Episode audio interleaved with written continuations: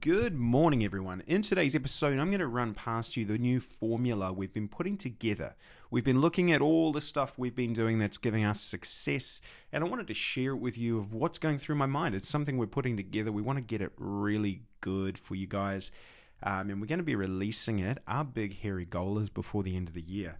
But I thought I'd share it because I know if I share things, it helps them turn into reality. So let's dig into it. Okay, guys, I'm going to run through this uh, consciousness formula um, for our dyslexic and A D H D group we're putting together called The Right Siders. Now, this is just a concept at this point, and it's really coming from what we've been working on, myself and Vanessa, what we're seeing in the community, what challenges we're seeing, and how we can help people succeed further. So I thought I'd share it on here. One of the key parts of this is actually... is actually identifying with what you're wanting to change and why you want to do it. You know, I, I mentioned in the podcast yesterday, one of my, well, my key purpose is to unlock people's potential.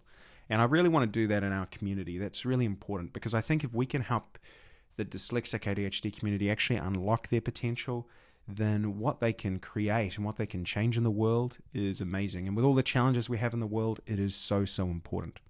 Now, as you would all know, I've I've suffered with A D H D and dyslexia all my life, only recently finding out A D H D was part of my puzzle, but it wasn't unobvious in hindsight. Now, I've I've been doing things for years around meditation, tapping. I've tried it all. How do I goal set correctly? What do I do to actually achieve things? And, you know, the formula that's kind of come out from all of this learning from some of my great mentors like Bruce Lipton, Doctor Joe Dispenza, you know, Vanessa herself and, and the Davis program, all of this stuff has kind of started to uh, tailor a bit of a path in front of me. And, you know, looking at what I, what I did was instead of trying to look at what do the people outside of me want, I actually decided to say, hey, what do what would I have wanted at that point? What did I desperately want? You know, when I felt lost, when I felt anxiety, when I felt like just so much anxiety that I couldn't move forward, um, I felt stuck, and it just continued to batter my confidence to a point where I just felt like I couldn't do anything or achieve anything. And I wanted to look at what's actually changed that, what's actually pushed me through that to take me further. And it kind of came down to four four structured steps. Um, and there's a bunch of stuff in each of these steps that helps you through this, and everyone's slightly different. So you can, you know, you can kind of pick the steps. And one of the things to me that I would have wanted was I'd have wanted a, a broad structure, but I'd also wanted to do it at my pace. Some things I want to do really fast, some things really slow, some things I want to skip through, some things I really want to do. But I, I want to kind of take a structure, but I wanted to kind of make it my own for my own journey because everyone's journey is different. Some people want to become a marine engineer, others a Olympic swimmer, others just want to find out what job they want to do, um, others want to be a great parent, but this structure works for all of those. So the first step in the structure is become conscious. So what I mean by become conscious, and consciousness, the definition is awareness, is becoming aware. Being able to actually see what's happening in your life. Many of us are running so quickly, we don't actually see what's happening day to day. We're already living two days in the future. We're not sure what's happening now. And some of the things we see are not actually real. So it's really important to get a real clear foundation in understanding two things. One, where you are right now. You know, really identifying what challenges you're suffering in life and where it's going. The second is understanding who you are. So if you have A D H D or dyslexia, you're going to have twelve key challenges that we've identified uh, that really seem to be the things that keep us stuck. Now, some of these will be higher for some people, some of them will be lower, but we will all suffer from some of them.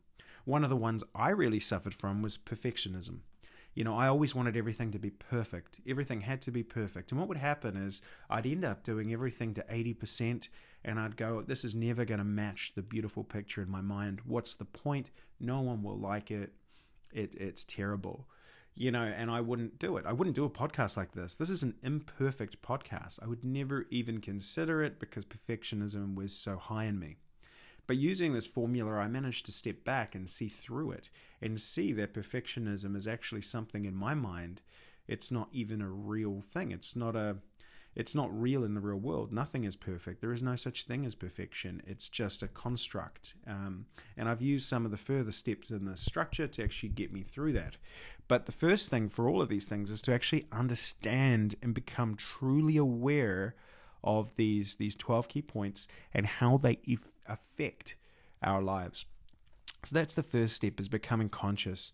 And that, and when I say conscious, it's it's intellectually com- conscious at this point, having a real clear picture of what these things are, so we can bring them up at any moment intellectually. Because once you bec- once you understand something, you can then start to be conscious of how your mind and your body is actually applying it in your life. What you'll find is ninety-five percent of the things you do today are what you did yesterday. And if you can start to see which ones of these fit this, this model and structure, you're able to start to move past them. The second part of the structure is getting a vision of the future. Now, a vision of the future, one of the things we all struggle with is setting real goals that we identify with. You know, really setting goals that we really actually are driven by for longer than three weeks.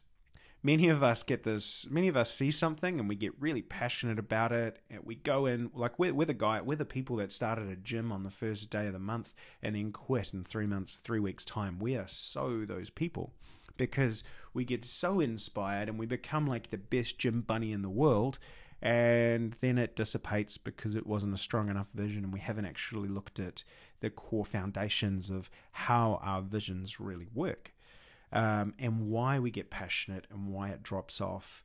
Um, and when setting a vision of the future, when I say the future, the future is is anything from the next ten minutes to the next five, ten years.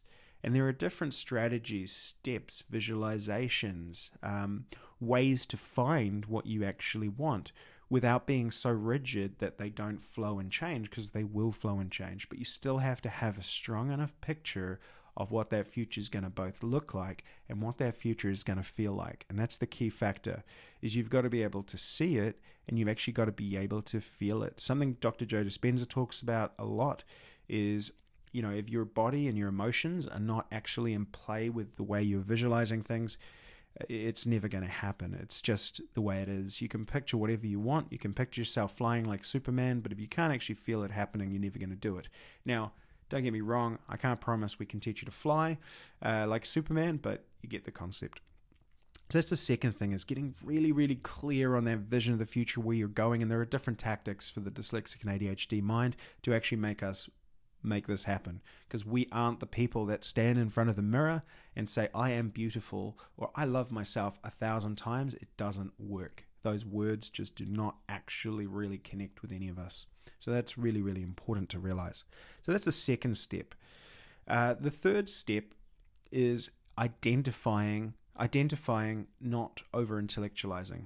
Now, that's a lot of horrible words, but what, what I'm trying to say there, and we will probably create something funky name-wise around that, is we're very good at building intellectual information in our heads. We're some of the quickest learners. We we can pick things up so, so quickly, and we can actually reiterate things. We can talk about things um, like we've known them all our lives and we've been doing them all our lives, but deep down, we don't identify with them. They aren't built into us. They're not things we're actually doing, even if we sound like we are. And so many of us go through this. If you've ever learned something, and I've got a very close friend who watched the Game Changers. I've already said this um, example, but watched the Game Changers. And like, I can see him spouting it off like he's been a vegan all his life. Um, I'm, I used to do that as well. I didn't do it this time because I've changed, but I used to do that. It's like I'd learn something and I'd act like I'd known it all of my life. And it, it became really challenging, because you know, you start, what happens is your actions aren't matching your intellectual knowledge, and you don't actually live what you're saying, which um, is where change really happens. There are things you can do around this, and there are a lot of techniques that I've worked on over the years that can be brought into this part of it. Once you've got that clear vision, that clear purpose, once you've identified what's going to hold you back, or what, what you've got to realize and notice, there are some techniques that'll help you change that and help you move from where you are now to the vision of the future. And each of us will have a different challenge along this path, so that's more challenging. Um, But if you can start to move through it, and it can be at your own pace, you don't have to change tomorrow, even though I know all of us want to change yesterday. It can be a process to become better and better and better. And you'll notice everything, all your anxiety starting to release, and you're just feeling fantastic. And it's a, re it's a really amazing feeling as you start to implement this stuff in your life. And this isn't, and, and what I'm going to really get clear on, and this is something I differ with a lot of people, it's not all about forced action, forced action, forced action. It's not about changing everything you do tomorrow um, to be different than today. That is not it. Because many of us, when, when a lot of these speakers stand up and talk, they're all about take action, take action, take action. And that just overwhelms us. It doesn't work. You've actually got to get your inside world right and congruent with your outside world. Changing a thousand things on the outside will not change how you feel on the inside. And that's a really important takeaway. You know, really get clear on that, is that just taking outside action, you will still feel the same anxiety, the same challenges, the same pain that is holding you back right now. So it's really important. So we use some tool. We're going to be using some tools to change that. The fourth and final thing is the easiest. It's letting it happen. It's not putting a time frame on it that by tomorrow I am going to be a, a supermodel, or I'm going to have a million dollars in my bank account. I don't believe in that. I think it's crazy. You know, you can't set a how or a time. You've actually got to change your internal workings and let things happen. Some other speakers talk about this really well, about it's like getting into a river and letting yourself go and float down the river. But with the right training, you know where the rocks are. So you can just, you can nudge yourself to the left or right to, to be safe along the journey. Because many of us, it's, we live a life more like it's swimming upriver. We're going against the tide. Yet however far we swim, and sometimes we make a little progress, it feels like we get caught and go backwards because we're always swimming upriver.